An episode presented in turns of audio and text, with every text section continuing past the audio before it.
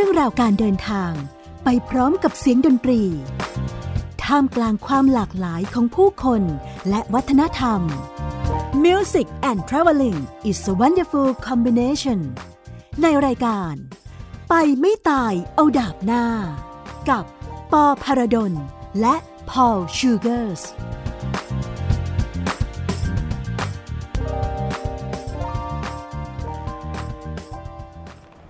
สวัสดีครับ สวัสดีท่านผู้ฟังทุกคนนะครับ พบกับพวกเราสองคน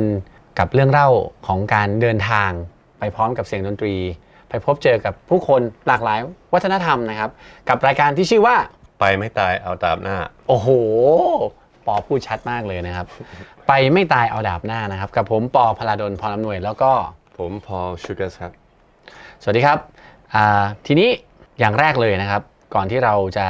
เข้าสู่เนื้อหาของรายการเนี่ยผมก็อยากจะขออนุญาต แนะนำตัวเองสักนิดหนึ่งของเราสองคนนะครับ ผมนะครับก็เป็นนักดนตรีนะครับมีอาชีพดนตรีเล่นแซกโซโฟน เล่นดนตรีแจ๊สนะครับออยู่ที่จังหวัดเชียงใหม่ แล้วก็จริงๆแล้วมีเป็นคนชอบเดินทางมีประสบการณ์เดินทางมาพอสมควรเลย ได้มีโอกาสโบกรถ ไปหลาย ๆ ที่ในโลกโบกรถจากเชียงใหม่ไปญี่ปุ่นนี่เรียกว่า 3 รอบ โบกไปโบกกลับนะครับ เคยโบกรถไปถึงยุโรปไปบ้านของคุณพอเนี่ยแหละจากเชียงใหม่ไปถึงอังกฤษ แล้วก็เคยโบกรถรอบประเทศไทยมาหนึ่งรอบครับ เรียกว่าโบกกันเป็นอาชีพนักโบกเลย มันมีไหมอาชีพนี้นักโบก นักโบกเหรอมีนักเปิดหมวก แต่นักโบกไม่เคยไดีนอืมเออพูดถึงเรื่องโบกไปแล้วเนี่ยโบกเอาแซกโซโฟนไปด้วยแล้วก็เปิดหมวกเหมือนกันอืมก็ถือว่าเป็นอาชีพอย่างหนึ่งช่วงนั้นก็โบกครั้งหนึ่งนี่เรียกว่าร่วม 3 เดือนนะ โบกรถ3อัเดืนอนี้อันนนี้รอบประเทศไทยเหรอ จากเชียงใหม่ไปยุโรปนี่ก็อ๋อ3เดือน รอบประเทศไทยก็3เดือน ไม่รู้ทำไมตัวเลข3เดือนมันเป็นตัวเลขที่ มันเหมือนกับว่า ไม่มากไม่น้อยอืมกำลังพอดีพอดี ไม่รู้หรือเปล่า แต่ว่ากลับมาทีไรนี่ก็เรียกว่าจะหลายอย่างก็เปลี่ยนไปนะเหมือนนาน3เดือนนี่เหมือนก็3ปีน่าจะถูกน่าจะถูกแล้วเพราะว่าอืมอ่าพ่อผมเคยมานั่งแบบรถไฟทางไซบีเรียนเหมือนกันมาที่นี่ แล้วก็เขาใช้เวลาประมาณ 2 เดือนนิดๆ เขาบอกว่าเออสั้นไป สั้นไปเออเออเขาบอกว่าสั้นไปอะอย่างนี้ขออนุญาตพอแนะนำตัวเองสักนิดหนึ่งดีกว่า ผมก็เป็นคนอังกฤษครับ แล้วก็มาอยู่เชียงใหม่ อยู่ประเทศไทย อยู่เชียงใหม่ตตลอดประมาณ 20 ปีมาแล้วครับทำจริง ๆทำหลายอย่างในในระยะ 20 ปีที่ผ่านมาทำเคยทำเอ่อร้านกาแฟร้านอาหารกับปอ ร้านที่ยังมีอยู่ครับ The Bird's Nest Cafe มันเป็นเอ่อ มันเป็นที่หนึ่งที่ยังอยู่ในใจครับ จริง ๆ แล้วก็ได้เป็นนักดนตรีไม่ใช่นักดนตรีอาชีพ แต่ก็ได้เป็นนักดนตรีจากที่อยู่ในเชียงใหม่อยู่ในสังคมนักดนตรีที่เชียงใหม่ แล้วก็ปอก็เป็นคนที่ชวนมามาเล่นแซกโซโฟนแนะนำตัวกันมาพอสมควรแล้วนะครับ เดี๋ยวอยากจะพาเข้ามาชวนพอคุยเกี่ยวกับเรื่องของการเดินทาง ก้าวแรกงดงามเสมอ หนึ่งร้อยลี้ต้องมีก้าวแรกหนึ่งร้อยอะไรนะหนึ่งร้อยลี้ใช่ปะลีไม่รู้จักลี้มันเป็นแบบคำคนจีนอะอ๋อเป็นหมื่นลี้เหมือนหนึ่งกิโลหนึ่งไมล์อืมอย่างเงี้ยอืมอืมแต่ว่าหนึ่งหมื่นลี้ต้องมีก้าวแรก การเดินทางต้องมีก้าวแรก ก็อยากจะมาชวนพอคุยในความหมายของการเดินทางแล้วก็อยากมาชวนคุยว่าไอ้ก้าวแรกของเราที่เรารู้สึกว่าเราได้เดินทางอะมันคืออะไร อย่างผมเนี่ย สมัยเรียนถาปัดมันจะมีวิชาหนึ่งครับ ที่เรียกว่าประวัติศาสตร์สถาปัตยกรรม อาจารย์ก็จะเอาสไลด์มาโชว์ เยอะมากตั้งแต่ญี่ปุ่นเกาหลีมาดูนครวัด มาดูหอไอเฟลหรือว่ามาดูพีระมิดหรือว่ามาดูอะไรมากมายไปหมด แล้วก็เรียนประวัติศาสตร์ผ่านสไลด์ อันนี้เรื่องประมาณ 20 กว่าปีก่อน เราก็เรียนไปแต่เราไม่ได้รู้สึกอะไรเลยอะก็สวยดีนะแล้วไงต่อ แต่ตอนนั้นผมสมัยเรียนผมเคยได้ทุนไปญี่ปุ่นครับ ไปแสดงงานศิลปะ ได้ทุนไปแสดงงานศิลปะอยู่ 10 วัน มันมีการประกวดเหมือนแฟนตายุวทูตอะไรแบบนี้แต่ว่ามันเกี่ยวกับวาดรูปอะไรเงี้ย ก็วาดรูปส่งไปแล้วเผอิญได้ไปจำได้เลยว่าจากเด็กบ้านนอกคนหนึ่งพอไปอยู่ญี่ปุ่นแล้วก็ได้นั่งรถไฟฟ้าเลยได้กินอาหารญี่ปุ่น ได้เห็นต้นซากุระได้เห็นวัดญี่ปุ่นที่มันมีเสาสีแดงใหญ่ๆรู้สึกว่า เฮ้ย ที่ที่ญี่ปุ่นแค่เห็นแบบ ป้ายของร้านที่เป็นภาษาของเขาเขียนสวยๆมันก็ก็สุดยอดอยู่แล้วเนาะก็สุดยอดอยู่แล้วนะครับคือเวลาเราไปอยู่ร้านจริงๆเรากินอาหารญี่ปุ่น ไปอยู่ญี่ปุ่นสิบวัน มันทำให้ผมเห็นภาพเหมือนจะเข้าใจเรื่องของสถาปัตยกรรมตะวันออกฟูจิเห็นไหมไม่เห็นครับไม่เห็ตนอนนั้นหรอไปเมืองไม่อยู่ไปเมืองโตเกียวอูจิที่เกียวโต แต่ว่าได้ได้อยู่ได้อยู่แค่เมืองเดียวสั้น ๆ มันเหมือนจะเข้าใจ หลาย ๆ เรื่องคือเรื่องเราเรียนเรื่อง space เราเวลาเราเรียนสถาปัตย์เราเรียน การออกแบบสถาปัตยกรรมภายใน การแบบอาคารเรียนเรื่อง space เรียนเรื่อง landscape ญี่ปุ่นนี่ landscape บอกได้เลยว่าพิเศษสวยงามใช่ที่สุดเกินคำบรรยายได้ไปวัดวัดทอง วัดคิโยมิสึวัดจำชื่อวัดไม่ได้ละผมเคยไปอ่าวัดทองวัดเงินจำไม่ได้เหมือนกันนะพิเศษสุดๆจำได้ไม่เคยลืมพอกลับมาเมืองไทยโหตั้งธงเลยว่า ไปญี่ปุ่นสิบวันมันทำให้เราตระหนักหลาย ๆ เรื่องนะครับ เป็นประสบการณ์ที่มีค่ามาก มันทำให้ผม อยากจะออกไปเดินทางแล้วก็เห็นเห็นโลกใบนี้อยากจะเห็นหอไอเฟลจริง ๆ อยากจะเห็นภูมิทัศน์ของเกาะอังกฤษจริง ๆ อยากจะเห็นไซบีเรีย อยากจะเห็นทุ่งหญ้าในมองโกเลีย ที่มีม้าวิ่ง อยากจะเห็นนครวัด อยู่แค่ข้างๆบ้านเรานี่เอง แต่เราไม่มีโอกาสได้ไปสัมผัส ตอนนั้นตั้งธงเลยว่า ถ้าเรียนจบเมื่อไหร่จะขอเวลาตัวเอง 5 ปีจะขอเวลาแม่ 5 ปีว่า อยากจะไปดูโลก ชัดๆ ด้วยตาของเราเอง อันนี้เป็นความรู้สึกนั้น อยากจะแชร์เรื่องเล่าสมัยตอนที่เป็นเด็ก เวลานึกย้อนเวลามีคำถามว่าเฮ้ยเราเดินทางครั้งแรกเมื่อไหร่ในความรู้สึกของผมก็คือการผจญภัยครั้งแรกก็คือตอนที่แอบกึ่งกึ่งๆหนีออกจากบ้านน่ะคล้าย ๆ กับว่าเอาจักรยานปั่นนะครับตอนนั้นเรียกว่าอาจจะสักเจ็ดแปดขวบ อยากจะไปห้วยตึงเท่า คนเชียงใหม่อาจจะรู้จักห้วยตึงเท่านะครับ แต่ว่าเพื่อนๆที่ไม่ได้ใช่คนเชียงใหม่อาจจะนึกไม่ออก มันก็จะเป็นเหมือนกับบึง แต่ว่ามันอยู่ไกลออกไปนอกเมือง ตอนนั้นเช่าบ้านอยู่แถวๆหลังตลาดธานินทร์ เอ้ยมีคนพูดถึงห้วยตึงเท่าเราอยากรู้ว่ามันคืออะไร ก็เรียกว่าวันนี้เราไปห้วยตึงเท่าดีกว่า เราปั่นจักรยานได้ละ เราก็ค่อยๆปั่นแล้วก็ถามคนไปเรื่อยๆว่าห้วยตึงเท่าไปทางไหนครับห้วยตึงเท่าไปทางไหนครับ ก็ปั่นไปทางสมัยก่อน ยังไม่มีซูเปอร์ไฮเวย์เนอะตรงถนนเส้นอืมหน้าเมย่าที่จะข้ามไปคันคลองคันถนนคันคลองไม่มี เป็นถนนสองเลนเล็เล็กกๆใช่ๆใช่เล็กๆนะครับ เป็นดินลูกลัง ก็ปั่นจักรยานข้ามไปเจ็ดยอดแล้วก็ข้ามไปคันคลอง แล้วก็ถามคนไปเรื่อยๆว่าห้วยถึงเท่าไปทางไหนห้วยถึงเท่าไปทางไหน ก็ปั่นไป ทีนี้พอสักสี่โมงเย็นมันไม่ถึงสักทีอะรู้สึกว่ามันไกลมากเลยห้วยถึงเท่านี่คือเหมือนความรู้สึกผมคือเหมือนอยู่ต่างจังหวัดอะ นะครับ แล้วก็ถนนก็ไม่ดีแล้วก็มืด ต้นไม้ก็ใหญ่มืดแบบ แต่ก็พยายามแบบเอาวะเขาบอกไม่ไกลแล้วเนี่ยห้วยถึงเท่าอยู่ตรงเนี้ย ก็ปั่นจักรยานไปจนถึงห้วยถึงเท่า แล้วก็รู้สึกว่าอ๋อที่นี่เหลือห้วยถึงเท่าแบบแต่รู้สึกกลัวแล้วก็รีบกลับ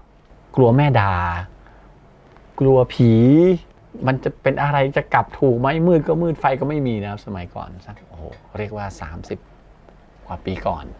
กลับมาแม่ก็ด่าจริง ๆ นะครับ แต่ว่าเฮ้ยมันเป็นการประชนภัยที่แบบตื่นเต้นน่ะปั่นจักรยานไปไม่ถึงเท่า ไม่รู้นะสำหรับผมมันเป็นเรื่องที่เออจำไม่เคยลืม แล้วก็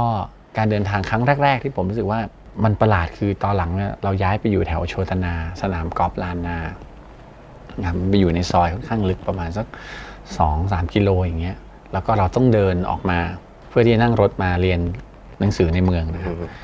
จังหวะนั้นบางทีเราขี้เกียจเดินนะครับเราตื่นสายบ้างอะไรบ้าง เราก็พยายามจะโบกรถออกมาจากซอย เป็นครั้งแรกที่เริ่มโบกรถ ติดรถมอไซค์เข้ามาตอนประมาณเจ็ดแปดขวบโอ้ยตอนนั้นไม่ใช่ตอนนั้นน่าจะเรียนสักมัธยมต้นครับโอเคน่าจะสักมหนึ่งมสองก็โบกรถออกมาจากซอยขากลับก็โบกรถเข้าไปจนคนรู้สึกว่าเออเดี๋ยวไอเด็กนี่มันต้องโบกอยู่แล้วนะครับ พอโบกรถไปบ่อยๆเข้าก็เริ่มโบกไปแม่ริม พอโตขึ้นมาหน่อย พอเรียนถาปัดก็ เริ่มโบกไปปลายเริ่มโบกมาลำปาง ทีเนี้ยก็มันเป็นความรู้สึกที่เฮ้ยมันเป็นไปได้นะ อาจจะต้องยืนรอนานหน่อย แต่ว่ามันมีคนรับนะครับ แล้วก็ประหยัดเงินแล้วเราก็อยากเที่ยวแล้วไม่มีเงินก็ไอการเรียนรู้ตรงนั้นก็เป็นก้าวแรกๆนะครับก่อนที่จะเดินทางไกลเนี่ย เราก็โบกรถทางใกล้มาก่อน ก็เลยทำให้เป็นประสบการณ์ว่า เออนี่แหละ ถ้าเราโบกรถไปถึงปลายได้ทำไมเราจะโบกรถไปญี่ปุ่นไม่ได้ ทำไมเราจะโบกรถไปจนถึงอังกฤษไม่ได้ทำไมเราจะโบกรถรอบประเทศไทยไม่ได้ ถึงแม้ว่าเราจะมีทุนน้อย แต่ถ้าเราให้เวลาแล้วก็โอกาสกับตัวเอง เราก็สามารถที่จะเดินทางไปได้รอบโลกไม่ใช่เหรอ อันนี้ก็เป็นฟิลที่ประทับใจนะ แล้วพอครับ จริงๆแล้วครั้งแรกที่ได้รู้สึกว่าเดินทางจริง ๆ ไม่ไม่อยู่กับ ไม่ได้ตั้งใจ ตอนแรกไม่ได้ตั้งใจก็ไปหา คนคนที่ผมเรียนด้วยในโรงเรียนสอ่าประถม แต่จริงๆแล้วครอบครัวนี้ก็เป็นครอบครัวกับครอบครัวผมเขาอยู่ฝรั่งเศสมีมีบ้านที่ฝรั่งเศสอ่าพ่อของเพื่อนน่าจะทำแบบสร้างสร้างตึกหรือทำทำแบบอ่าบ้านคนทำนาที่ฝรั่งเศสเป็นเป็นบ้านใหม่อะไรประมาณเนี้ยให้ให้คนอยู่ผมน่าจะอายุประมาณ 15 ปี ก็ไปช่วยด้วย ไปแบบไปทุบกำแพงอะไรเงี้ยอืมสนุก ออกกำลังตอนตอนแรกไปกับพ่อกับน้องน้องๆ แต่พอพอถึงเวลาจะต้องกลับละผมพออยู่ต่อ ยังไม่เปิดเทอมมีเวลาอยู่ แล้วสนุกผมอยากอยู่ต่อ เขาก็โอเค เพราะว่าหลังจากที่แบบ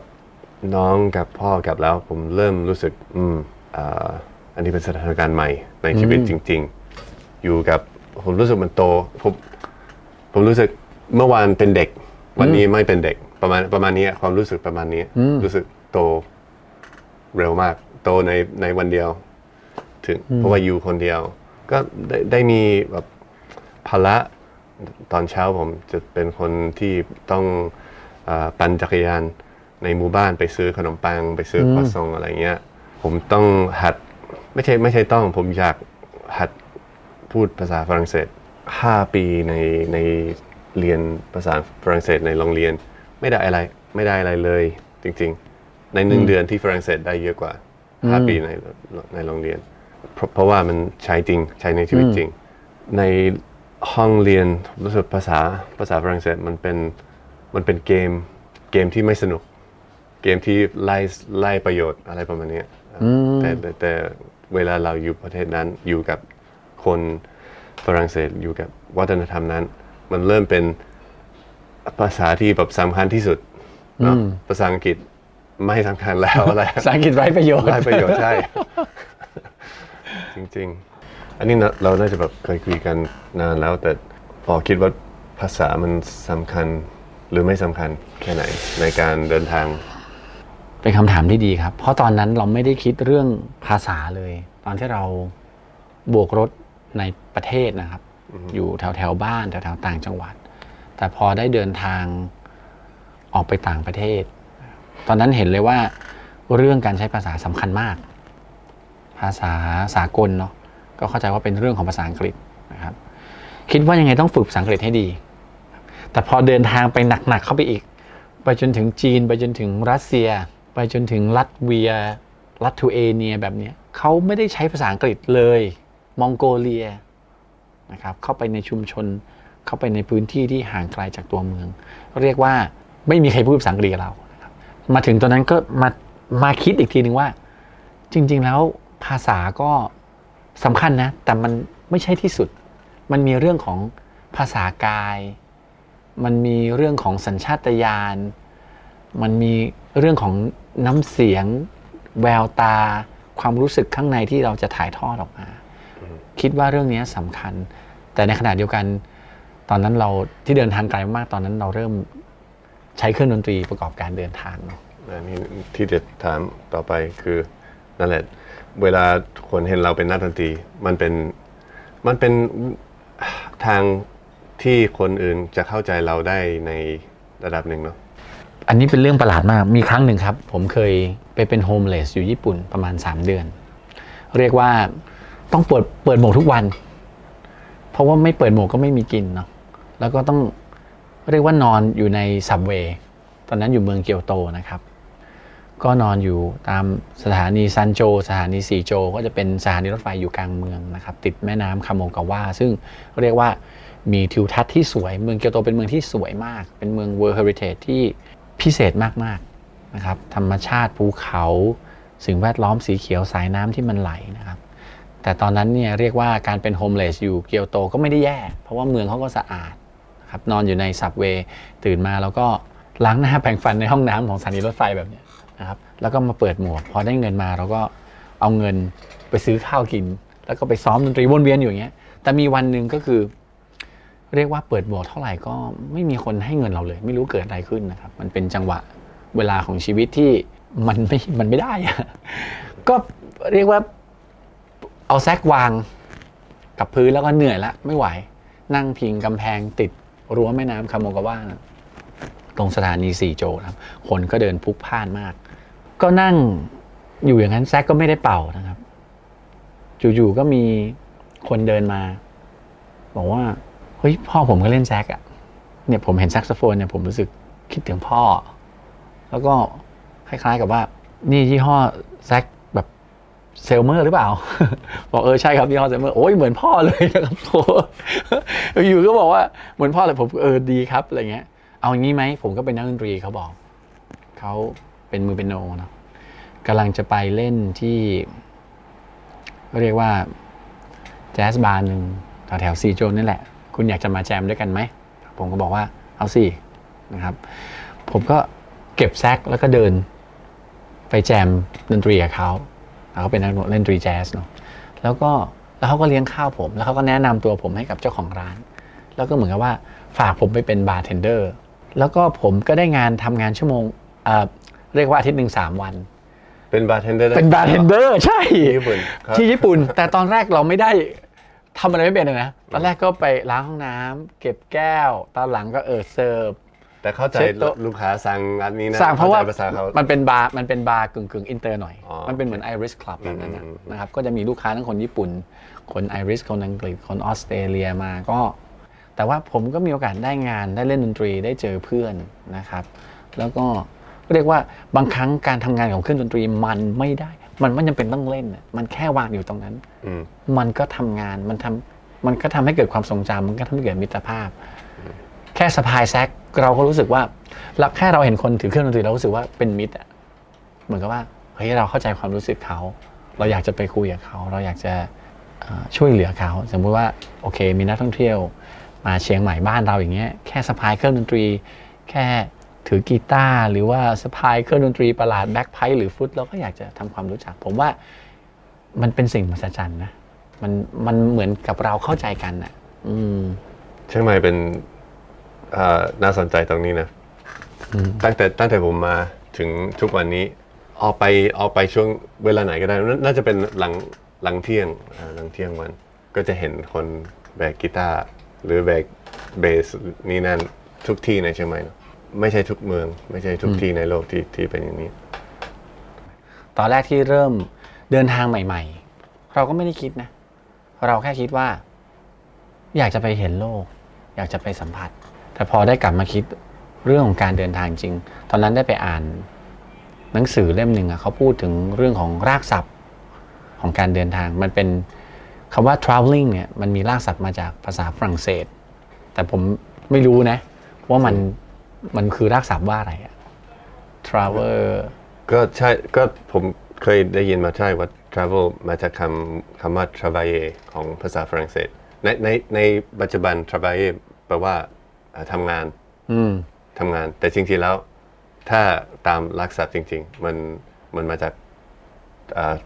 ทุกข์ความทุกข์ความทุกข์ใช่ใช่ นั่นแหละ ผมไปอ่านเรื่องนี้จากที่ไหนไม่รู้ผมก็คิดว่าไอการเดินทาง traveling เนี่ยมาจาก traveler แล้วมันเป็นเรื่องของการที่ต้องออกไปลำบากอะมันไม่ใช่เป็นเรื่องของการออกไปเพื่อความสะดวกสบาย ไอคำนี้มันก็ทำให้ผมนึกถึงเรื่องของการเดินทางคนในอดีต ที่โห นึกภาพคนขี่ม้านะหรือมาโคโปโลเดินทางมา กว่าจะมาถึงเมืองจีน ใช้เวลาเป็นปีนะครับ นึกภาพของการที่จะต้องนั่งเกวียนหรือว่าเดินทางล่องเรือไปจนถึงฮ่องกงเสร็จแล้วไปญี่ปุ่น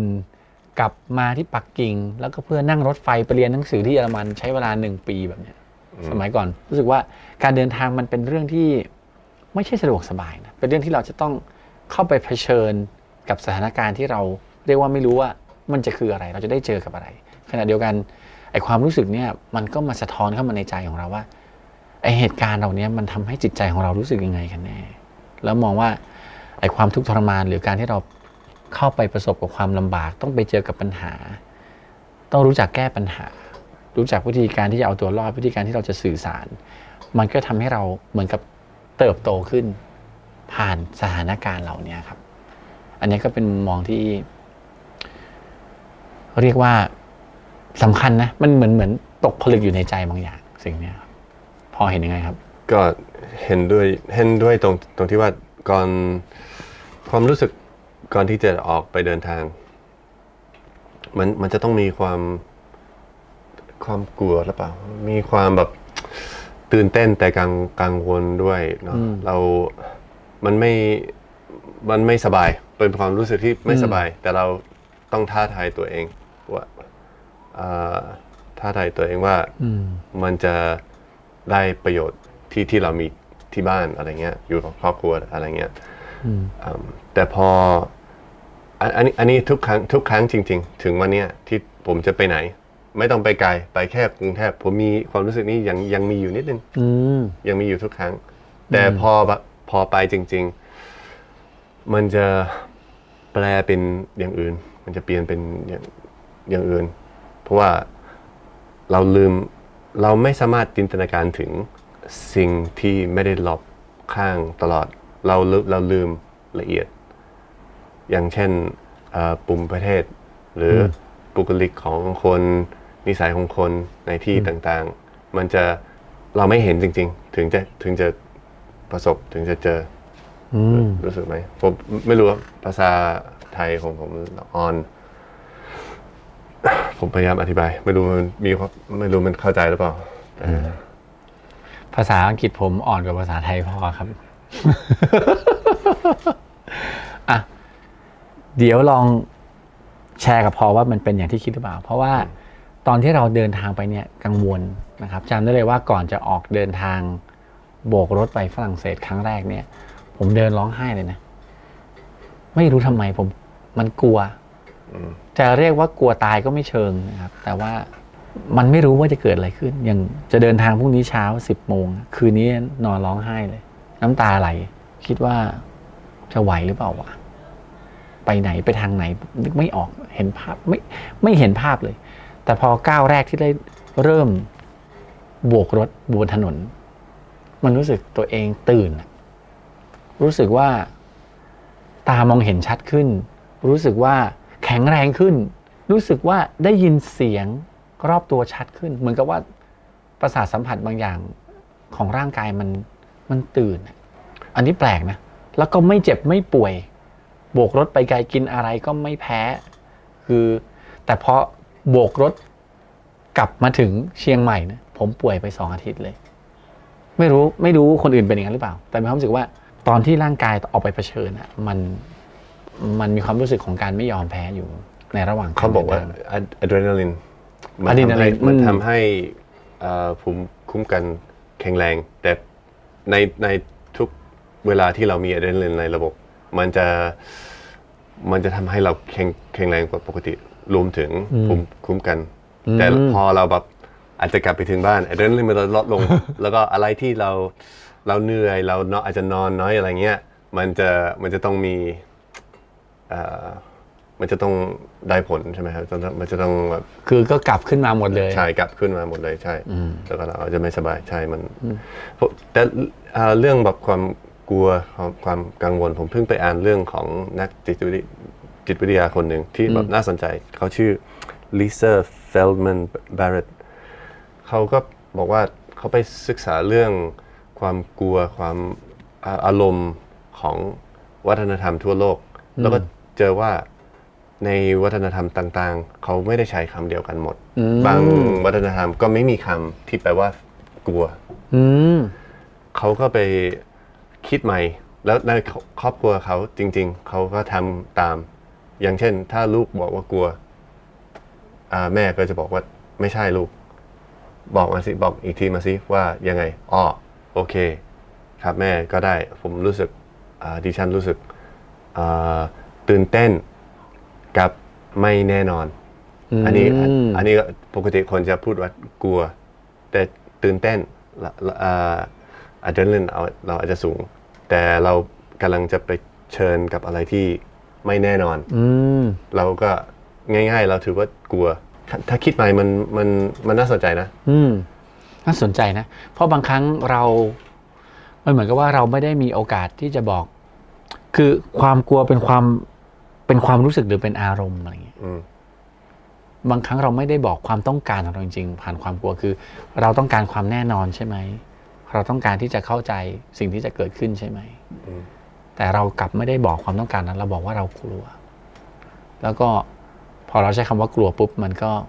วิชั่นบางอย่างมันหายไปนะ มุมมองบางอย่างที่เราจะตั้งสติกับมันมันถอยหลังกลับไป ที่จะพิจารณา เพราะเราก็ยอมแพ้ให้กับความรู้สึกของเราซะแล้ว โดยที่ไม่ทันได้ตั้งคำถามแบบเนี้ ถ้าเราเห็นจริง ๆ ว่าทุกอย่างจะจะแน่นอนชีวิตจะน่าเบื่อมากจริงๆถ้าถ้าถ้าคิดกับถ้าเราจริง ๆ ถ้าเราเห็นว่า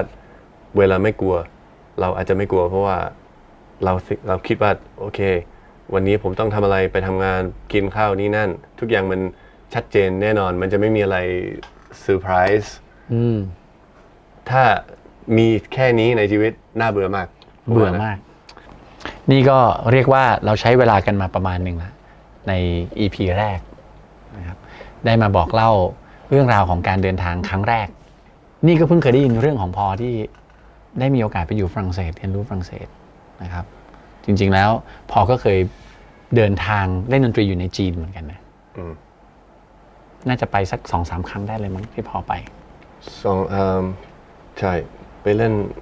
น่าจะไปเล่นแค่ครั้งเดียวแต่ไปจีนมาสามครั้งอะไรแบบเนี้ยใช่เดี๋ยว EP หน้าเราอยากจะมาคุยกันเรื่องนี้อย่างจริงจังนะครับ ในภาษาของดนตรี กับภาษาของหัวใจ เวลาทำไมเราฟังเพลง บางครั้งเราน้ำตาไหลทำไมเราฟังเพลงบางครั้ง เราอยากจะกลับบ้านไปบอกรักคนที่เรารักไปบอกรักครอบครัวทำไมบางครั้งเราฟังเพลงบางบทเพลง เรากำลังโกรธใครบางคนอยู่ เราก็กลับรู้สึกหายโกรธเรากลับรู้สึกว่า อยากจะกลับไปเป็นเพื่อนกับเขา อยากจะขอโทษ อยากจะขอบคุณเขา ครับในดนตรีมีภาษาบางอย่าง บางครั้งอาจจะไม่ได้มีเนื้อเพลงนะแต่ว่าความรู้สึกที่ถ่ายทอดออกมาจากเสียง มันทำให้เราเข้าสู่ความหมายบางอย่างของความรู้สึกของเราได้นะครับ ครั้งหน้าก็อยากจะชวนพอมาแชร์เรื่องนี้ใน EP ต่อไปได้เลยครับ ได้เลยครับ เอาเป็นว่าวันนี้เราสองคนนะครับ ผมปอพลาดลครับ ผมพอลชูกัสครับ ก็อยากจะขอลาไปก่อนนะครับ แล้วพบกันใน EP 2 ครับ ภาษาของดนตรี ภาษาของหัวใจครับ ติดตามรายการ ไปไม่ตายเอาดาบหน้า ทางเว็บไซต์และแอปพลิเคชันไทย PBS Podcast กดติดตามโซเชียลมีเดีย Facebook Twitter YouTube ไทย PBS Podcast